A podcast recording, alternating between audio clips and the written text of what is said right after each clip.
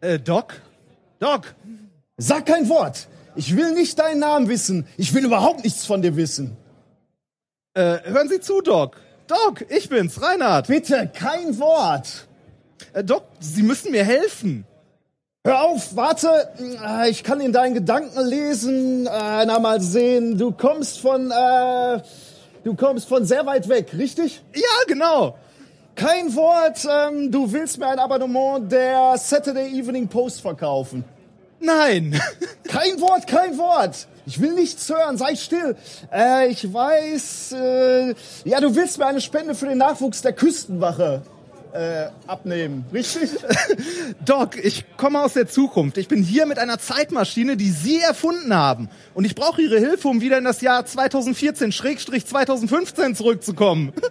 mein Gott! Kannst du dir vorstellen, was das bedeutet? Das bedeutet, dass dieses verdammte Ding nicht funktioniert. Doc, Sie müssen mir helfen. Sechs Monate Arbeit für nichts und wieder nichts. Sie sind der Einzige, der weiß, wie Ihre Zeitmaschine funktioniert. Zeitmaschine, ich habe keine Zeitmaschine erfunden. Also, Sie müssen mir glauben. Ich sage die Wahrheit, Doc. Dann sag mir, Junge aus der Zukunft, wer wird im Jahre 2014-15 einen Computer besitzen? Äh, alle? Mehrere? Es wird Kongresse dazu geben. Also ich denke, dass es weltweit einen Markt für vielleicht fünf Computer gibt. Äh, äh, doch, Doc, die Computer werden alle im digitalen Internet miteinander verbunden sein. Das Internet wird wie eine spektakuläre Supernova im Jahr 1996 in einem katastrophalen Kollaps untergehen.